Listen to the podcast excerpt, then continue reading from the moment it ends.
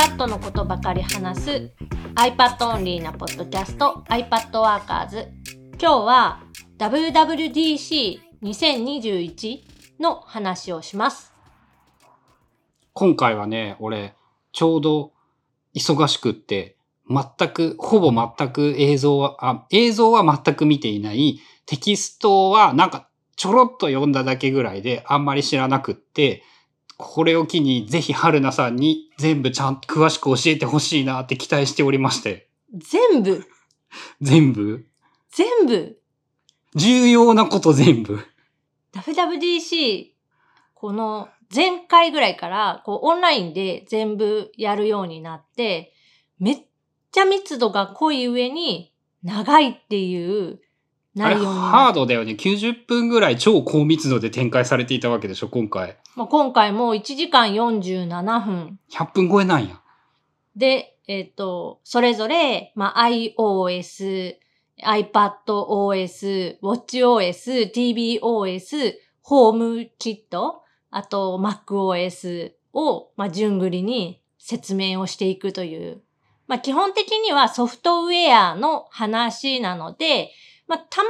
に、えっと、ハードの発表とか、新しい製品の発表とかも入ってた時はあったんだけど、まあ、去年もないし、ここ数年はもうなんかやっぱないよね。全然ないよね。まあ元々がそうだったっていうのはあると思うんだけど。そう、もともとが開発者向けの、その、カンファレンスなので、まあ、正しい方向ではある。今の方が。まあめっちゃ多いと思うので、とりあえず大雑把に全体を把握するようなことをまず聞きたいんですが、良いですか？全体の総、総括？で言えば、その大きな、超ビッグな目玉の発表っていうのは、そんなにないけど、細々したところですごいアップデートしてきたなっていうのが、まあ印象全体の。その Apple Watch とか MacOS とか iPhone、iOS、iPadOS 全全部が全体的に。で、どこから、まあ順番に行く？ああ、映像でし紹介された順が一番話しやすい？かな？まあ、まず多分 iOS の話から始まって、その iOS の中で発表されていた新機能っていうのが、ほとんど、えっ、と、iPadOS、MacOS に、まあ、共通している機能とかも多いので、多分一番最初に iOS で発表があって、で、その後出てくるものに関しては、なんかあの、Mac でもこれできますとか、iPad でもこれできますみたいな感じで、そこは省略していくみたいな感じでスタートしてて、まあちょっと自分がまあ気になったところだけスクリーンショットを撮って残してるから抜けてるところはあるかもしれないけど、まあザラッといく。まず次回は iOS15? 15、iOS15、iPadOS15、で、えっと、Mac が MacOS モントレ11.1かなそれは。ー。ウォッチもあるけど、ウォッチは、6?7? WatchOS? ウォッチ OS は、ウォッチ OS9、違う、8。8。Apple Watch がシリーズ6まで出たんだったっけ？で、えっと、まあそういう新しい、この秋、2021年の秋に正式リリースされる、まあ大体があの iPhone の発売日、だから次の iPhone13 が出るタイミングでリリースされる OS の話。多分 iPhone でが出るその数日前に新しい OS が出るというのが例年のパターン。まあ去年のパターンとかその前のパターンで言うと1週間前ぐらいかな、ちょうどに先に OS のアップデートが来て、で、えっと、1週間後に新製品が、その新しい OS がインストールされた状態で出荷されてくるっていう。で、えっと、iOS はどのぐらい新しいその機能というかなんか注目すべきものがあったんでしょうか？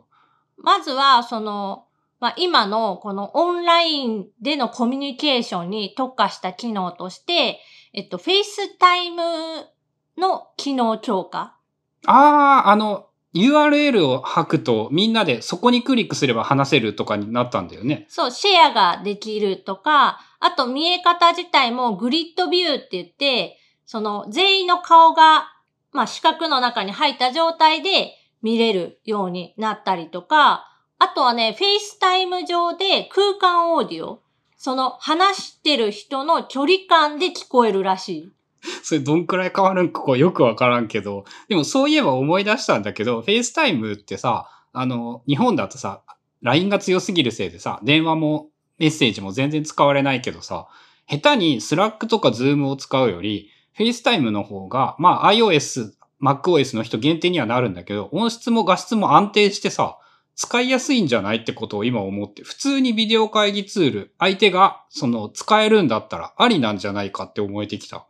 で、現状の機能だと、例えば画面共有もできないし、リンクをその話しながら相手に送るって言っても、別のメッセージアプリとかでやり取りをしないといけなかったっていうのが、今回のその iOS15 のアップデートで、話しながらその FaceTime の機能としてそれができるようになった。もうまんま Zoom にしようとしとるんや。すごい簡単に言えば。まあ簡単に言えばそうかな。で、シェアプレイっていう機能で、えっと、お友達と一緒に、例えば、まあ、ディズニープラスで映画を見ながら、うおーとかってこう感想を言い合うとか、そういうことができるようになりますよっていう。まあそのあたりはいまいち俺が使うのかって言ったら99%使わんと思うけど、まあそういう方向にも、あオンラインでの体験の共有みたいな方向にもやろうとしてるって感じなのかな。な現段階でも、その Netflix とかは、 Netflix 独自の機能として、そのパーティー視聴みたいな。同じメンバー、まあメンバーでログインして、それぞれが Netflix 入ってないと確かダメだったと思うんだけど、 Netflix に入ってれば、同じ映像を同じタイミングでその流してくれるみたいな機能はあった。あの、みんなで見るからトイレ休憩自由に行けるとかがなくなるんだよね、それは当然。まあ、ちょっと止めようとか、もしくは、まあトイレ行ってる間は、まあ見れないとか。まあっていうのはあるけど、その、やっぱリビングをもう一度っていうか、誰かと一緒に映像を見るみたいな体験は変えてこようとしているのかなかつては完全に個人のものになっていたものが。で、そのシェアプレイっていう機能自体も API で開放するので、Apple 純正のアプリじゃなくても、その使えますよっていうことは言ってて、まあ今その上がっているサードパーティーのそのシステムというかメーカー、ブランドで言うと、そういうディズニープラスだったり、Hulu だったり、えっ、と、Twitch とか TikTok とかが上がってたかな。TikTok もシェアプレイ。で、あとは、えっ、と、画面共有っていうのもその FaceTime 上でできるようになって、iPhone とか、まあ、iPad の画面をそっくりそのまま相手に見せながら自分の声乗せて、その喋れるみたいな。ああ、サポート、Apple のサポート的にも、あの、両親のサポート的にも画面共有できるのはめっちゃいいね。まあ、その両親サポートの場合、もう一端末いる、その画面を見ながら操作をするっていうのは難しいと思うから、まあでもこ、これって書いてあるでしょって言って、これ押してっていうので、一応こっちが見ながら、ここを押せっていうのは指示出せるんだよね。まあ、それのやり方を教えないといかんけど。まあちょっとその、えっ、と、OS の画面が出せるのか、それとも Web のそのページ、スクロールしているページを流せるのかみたいな、ちょっと詳しいことはわかんないんだけど、まあそういうシェアする機能っていうのが強化されて、FaceTime 自体のその機能がかなり上がりますよっていう感じ？そうか、ビデオ会議というか、この今の時代的に一番、そのやっぱリモートでのやり取りというのが一番強化されようとしていて、しかも最初にそれが発表に入ってたってことだよね。そう、頭の頭がそれだった。多分、アップルがまあ一番重要だと思ってるのはそれだってことだよね。で、次に出てきたのがフォーカスフォーカス？例えば、その、まあ、夜寝てる間は通知をしないでほしいとか、今もお休みモードとかっていうのはあるんだけど、それをもっと詳しく、アプリごとにその、これは通知するしないとかを決めたりとか、その iPhone の画面から、その指定のアプリを非表示にするっていうこともできるから、おすごいね。だから仕事中モードとか、なんか集中するモード、運動モードみたいにそのモードを作っておいて、そのモードで許可するアプリケーションはこれとか、通知はこれっていう風にかなり細かくできる。俺ツイッターアプリ今消してたんだけどさ、その夜10時から12時までだけツイッターアプリを使えるようにするとかってやればいいってことだよね。そう、そのモードを切り替えたり、まあ時間で指定すれば、まああと場所もいけるかな。ここのエリアに入ったらこのモードにするっていうことができるから、その運動するジムに行くときはこのモード、家でリラックスしている夜の時間はこのモードっていうのができる。で、これは Mac も、えっ、と iPad も iPhone もすべてに共通する機能。あ、すごいね。その節制が自力でやっぱそういうのをなんとかするのは難しいから、そこまで細かく、なんか難しくなりそうだけど、設定。煩雑になるっていうのか。できるようになるんだ。そそれなんかあんま知らんかったかも。まあ、もともと、そのお休みモードって寝てる間は通知をしないでほしいとか、それよりももっと前に、あの、通知の頻度とか、こう、見せ方をかなり細かくコントロールできるようになったっていうのの、まあ、進化版だね。その何時間以上で使えなくするとか、何時から使えなくするとかっていうのがもっと、もっと統合されていろんな機能がついてきたって感じか。で、それで、まあまあ、フォーカス、もっと詳しく喋るとあれなんだけど、多分終わらなくなるから、次に行くと、次が、まあ、インテリジェンスっていうやつで、えっ、と、まあ、賢くなるよっていう機能の中の一つに、ライブテキストっていう機能。これは画像の中の文字情報を認識して、例えば、まあ、コピー、テキストとしてコピーしてくれるとか、えっと、電話番号っぽいところはタップするとコール、まあ、電話がかけれるようになるとか、そういう機能が標準でつく。写真アプリでメモ取っとけばいいがもう一段階便利になる。検索もできたり、コピペができたりするようになる。で、これも、まあ、あの iPad でも使える共通の機能なんだけど、え残念ながらリリース時は日本語対応はなしと。うん、まあじゃあとりあえずスルーですね。でももう一つ、この発表にはなかったんだけど、スクリブルってあの、Apple Pencil で手書きで書くと、その手で書いた文字が、まあ、どこでもテキストとして認識されて入力できる。例えば、サファリの URL のバーのとこに書いても、それで認識されるし、メモ帳の、まあ、メモの中に書いても認識されるし、フォームとか、あの、ウェブで入力するような、そういう欄に手書きで書いてもちゃんとテキストとして認識されるっていう機能が、去年の iOS、まあ、iPadOS14 で追加されたんだけど、日本語は非対応でずっとまだかまだかって言ってたのが、1年遅れの iPadOS15 でサポート。それはあれだね。すごい期待値高いというか、その、わかんない人にすごいわかりやすくなりそうなのが期待できるやつだよね、あれは。でキーボードを使わなくても、まあ、長文はちょっと難しいかもしれないけど、手軽にささっと入力ができる状態になるっていうのはすごい魅力的で、まあ、もう日本語の文字認識もできてるやろうし、なんで日本語対応してくれないんだろうって言ってたのが、1年経って iOS の iPadOS15 でやっとリリース。だから今回のその ライブテキストに関しても、年。そう、来年の、まあ、iPadOS16 とか、まあ、途中でも対応あるかもしれないけど、まあ、ゆくゆくは対応されると思うっていう。まあなんかあと3年5年ぐらいしたら Apple Pencil ももう一つ世界が変わっていそうだね、それは。で、過去に撮った写真とか、そのリアルタイムで撮影した写真のそのテキストを認識するだけじゃなくて、過去の写真の中にあるテキストっていうのも、まあ、認識できるようになっていうのも、えっ、と、発表の中であったかな。まあ簡単に時刻表メモっといて探せるようにするとかっていうのをあんま難しいことを気にしなくてもできるようになるかもしれない。まあ今時まず時刻表を写真に撮るってむしろ前時代的な解決方法やな。あとはね、まあそれとセットで説明されてたわけじゃないんだけど、翻訳機能っていうのも強化されて、で、そのテキストを選択したところを翻訳ってすると、もう iOS、iPadOS のその基本機能の中で翻訳、トランスレーションしてくれるっていう。精度次第だけどそれは期待値高いね。ディープルより早くて手軽ならいいね。で、それにライブテキストが入ると、よりその使い勝手は良くなるんじゃないかなっていう。ああ、外国行った時に料理屋のメニューの写真撮って翻訳すれば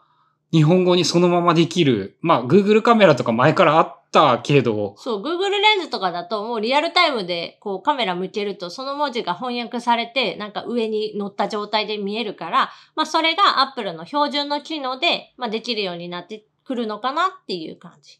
で、えっ、と、賢くなった点でもう一つそのスポットライトって、あの、検索機能？下にピッて引っ張るやつ。あれも賢くなって、えっと、写真のサーチもそのスポットライト検索でできるようになる。その検索、書いてある文字以外にも撮った場所とか年月でできるってこと？であとは、えっ、と、例えばなんか、ラーメンって検索したら、あの、ラーメンの写真ばっかりが出てくる、今の、あの、今でも写真アプリでできるやつだよね、それ自体は。あれが、そのスポットライトから検索ができるようになる。で、これライブテキストと一緒に、ちょっとそれはわかんないんだけど、ライブテキストとかと一緒に組み合わされば、その写真がうまく探せるようになるんじゃないかっていう。北海道ラーメンで探せるようになるかもしれない？まあ、かもしれないから、それちょっと期待している。あなんかライフログ的な楽しさとかはあるね。あとはね、まあ、写真アプリの、その、フォトモーメントっていう、あの、勝手にアップルがいい感じにまとめてくれるスライドショーみたいな、あれが、えっと、賢くなって、で、さらに、えー、Apple Music と連動して、その自分の好きな音楽というか、あったね、あったね。あれってさ、契約やめたらどうなるんやろうね。わかんない。自分の好きな曲で、そのスライドショーを流して、まあ動画にして、まあ見、見返せるようにしてくれるみたいな。まあそういう機能もありますせっていう話だったかな。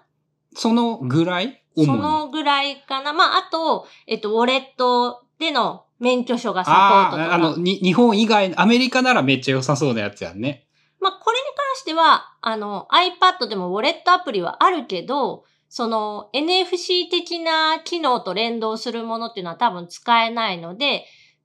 なんかあの、なんだったっけ？ディズニーランドのパスポートをそのウォレットの中にできるとか、ホテルのカードキーでチェックインの作業自体も、その事前にウォレットからできちゃうっていう。いい楽だね。もう旅行がさ、パス、パスポートもついでにこれに入ったら超楽だよね。だから今その航空会社のやつ、飛行機乗るときに、そのチケットなしはもちろんあるんだけど、それにプラスしてその身分証みたいなものも全部 iPhone のウォレットの中で入れて、で、それをその身分証としてちゃんと有許可してくれる。のになるうんんだよね。っていうので、いろんなところと進めてますよっていう。まあでも iPhone をなくしたらやばいが、その、ちょっとシャレにならんレベルになってしまうよね。例えばパスポートや免許証がそこに入るようになってしまったら。まあ、ただそのロックが解除ができて、中身が見れる状態でっていうのが前提にはなるけど、免許証をなくしたらさ、日本で言うとさ、運転中に iPhone なくしたら運転して免許の再発行に行けんわけでしょ。まあそういう細かいところはあるけど、まあ運転免許証に関しても日本が対応するかどうかいや、まあは多分と当分ないと思うからね。アメリカも一部の州が対応とかだったよね。まあそれも、あの、だんだんとサポートしてくれるところが増えれば便利になってくるんじゃないかなっていう。で、あとはまあ天気のアプリが見え方がうん、良くなったとか、あとはマップアプリの、そのマップのランドスケープって有名な建物をちょっと立体にするとか、えっ、と、高速道路の車線とかも結構細かく、あ、見た見た。あの写真は、なんていうの、今までで最強にわかりやすいカーナビの画像って感じで、高速の合流とかはすごい見やすくなりそうだよね。道が立体になってるところとかもちゃんと立体に、えっ、と、出してくれる。で、いい具合に省略されてる。その自分が関係ない情報量。自分が、まあ、見なくてもいいところの情報量っていうのは削ってくれるから、結果、その分かりやすいというか、見やすい地図になる。その実際に写真で見るよりも理解がしやすそうな感じだよね、あれは。一枚しか見てないけど。っていうのがあるんだけど、これも残念ながら、えっ、と、対応している地域から、えっ、と、順々に対応って感じなので、まあ、多分日本はまだ遅いと思う。まあ、一瞬で来るような気がするけどな、そういうの。今まだなんかアメリカの一部の何何都市かだけ対応とかだったよね。でそれがどんどんどんどん、まあ、広がっていけば、まあ、全世界、全都市でこういう風に見えるよっていう。そっち系って真面目になんかもう Google マップを超えつつあるような感じするよね。Google はなんかさ、前輪やめて、なんか独自マップにしたけど結構評価は悪くって、Apple は超、超評価が悪かったのが Apple はもう5年も6年も前だから、もう、もうそこからだいぶ復活しているっていうか。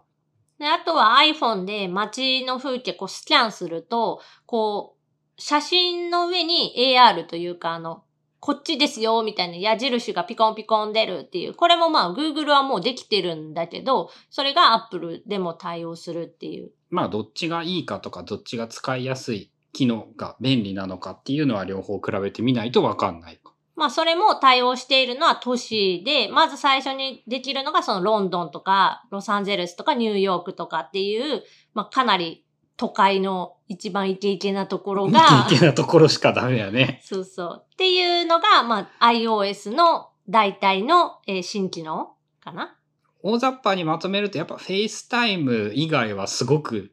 地味 ?FaceTime ぐらいはなんか大きく言えそうだけど、どれもあとはまあ地味な感じだね。まあ地味な感じで聞いてくるものは、その、例えばあの、ウォレットのやつとか、うん便利にはなるとは思うんだけど、その、めちゃくちゃこれは新しいみたいなことは全然なかったかな。で、その次に来たのが、AirPods というか、まあ、音の話で、AirPods Pro と AirPods Max とかで、えっと、コンバセーションブーストっていう、カンバセーション？カンバセーションブーストっていう、人の声に注視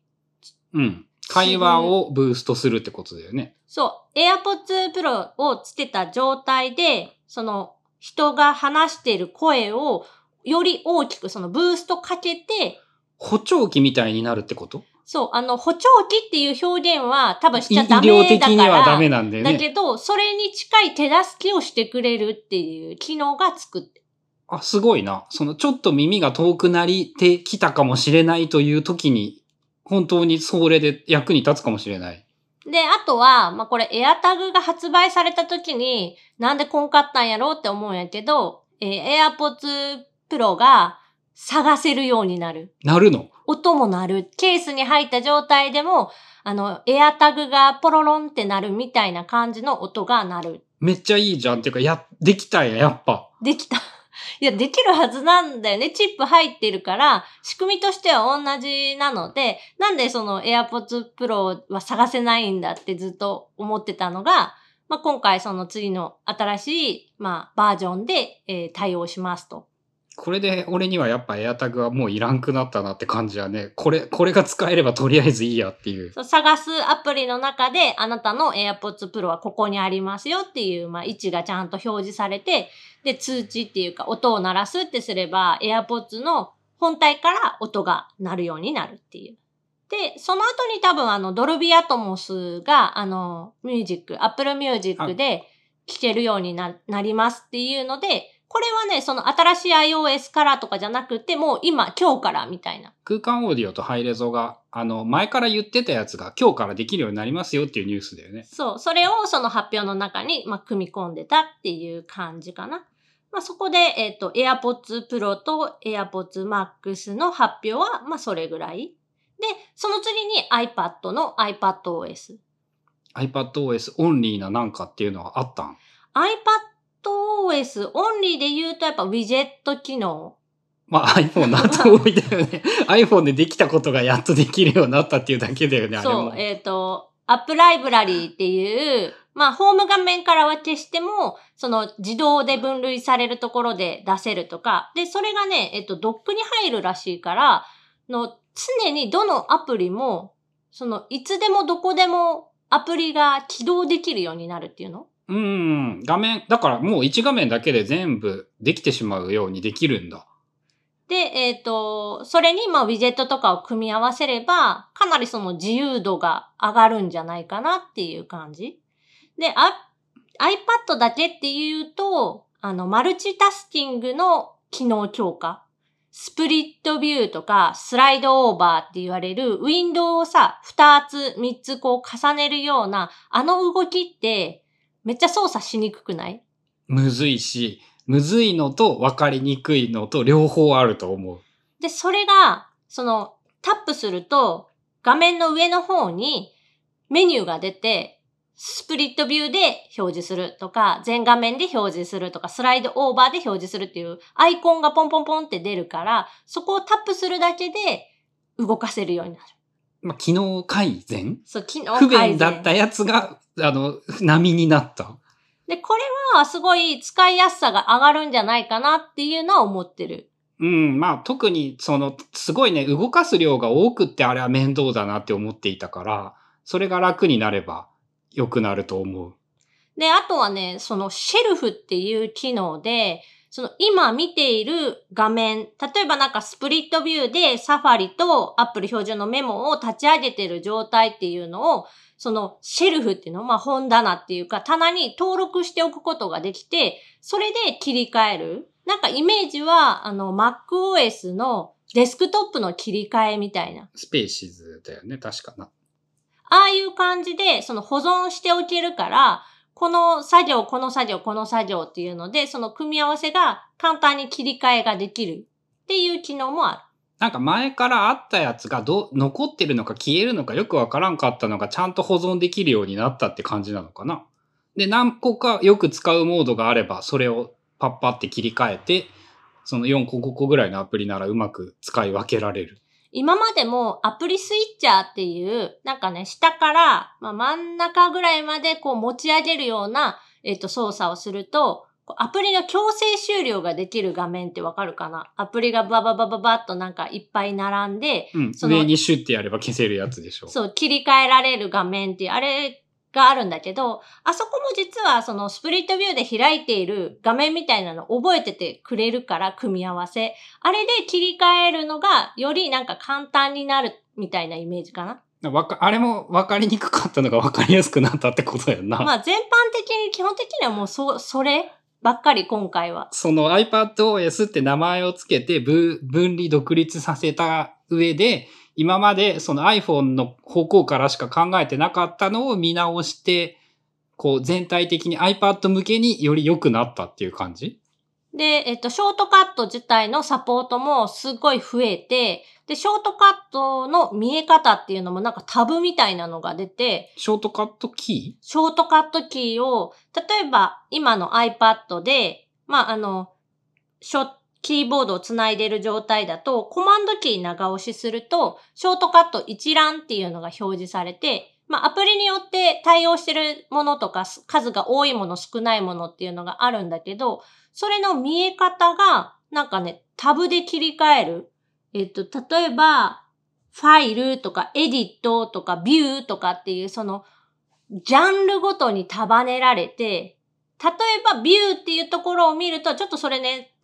画面に出てきてないから予想なんだけど、ビューのところにはスプリットビューとか、えースライドオーバーにするみたいなそのショートカットがずらずらずらってこう出てくるんじゃないかなっていう予想。ーああ、まあそのショートカットが整理されて見やすくなるようになるって感じなのか。そう、ショートカットの数を増やしたから、今までみたいなもうなんか全部一覧でこうスワイプしてめくっていくような操作では、みな、見づらいから、こういうタブの機能でメニューに分かれてできるようになったんじゃないかなっていう。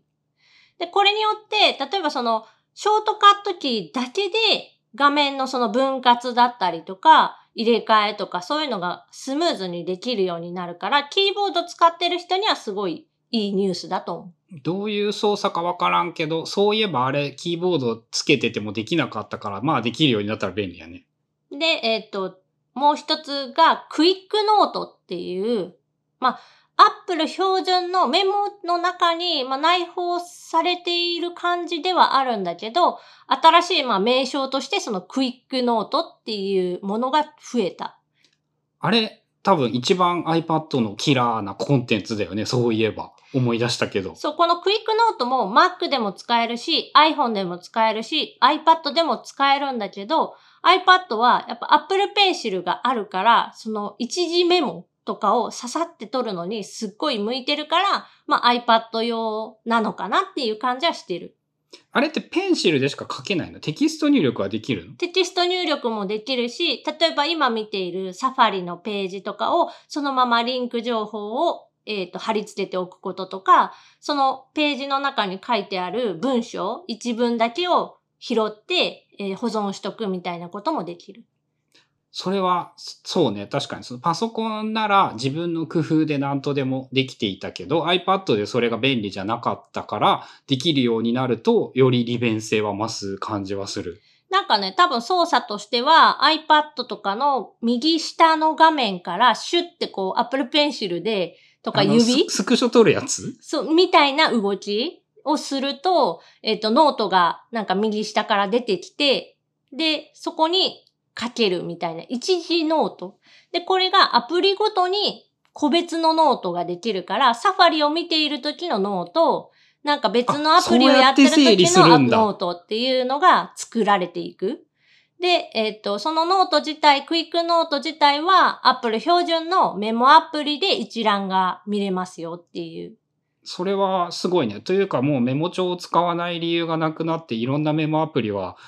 なんか特別なやっぱ何かがないと使われなくなってしまうね。まあ、現段階でも Apple 標準のメモ帳にしかできないインスタントメモとか、あとはあの、通知センターというか、コントロールセンターから、えっと、起動ができるのも、その Apple 標準のメモ帳だけとかっていう、ちょっとずるい部分がよりずももっとるくなる。ずるいになった。もっと簡単に、えっと、起動ができるようになった。iPhone でもできるんだら iPhone も結構便利になる？ただ画面の大きさ的に元のページを見ながら、えっ、と、メモを書くっていうことが多分実質できないので、完全に元の画面に重なる感じでメモが出てくるっぽい。まあ、そのさ、なんて言うんだろう、ワンアクションでメモが起動できるっていうことに価値があるんじゃないかって思って、そういうことを、その点で考えたら iPhone もなんかめっちゃ便利になる気がする。で、えっ、と iPad ならある程度の画面の大きさがあるので、元のページを見つつメモも取れるし、さらに Apple Pencil が使えるから、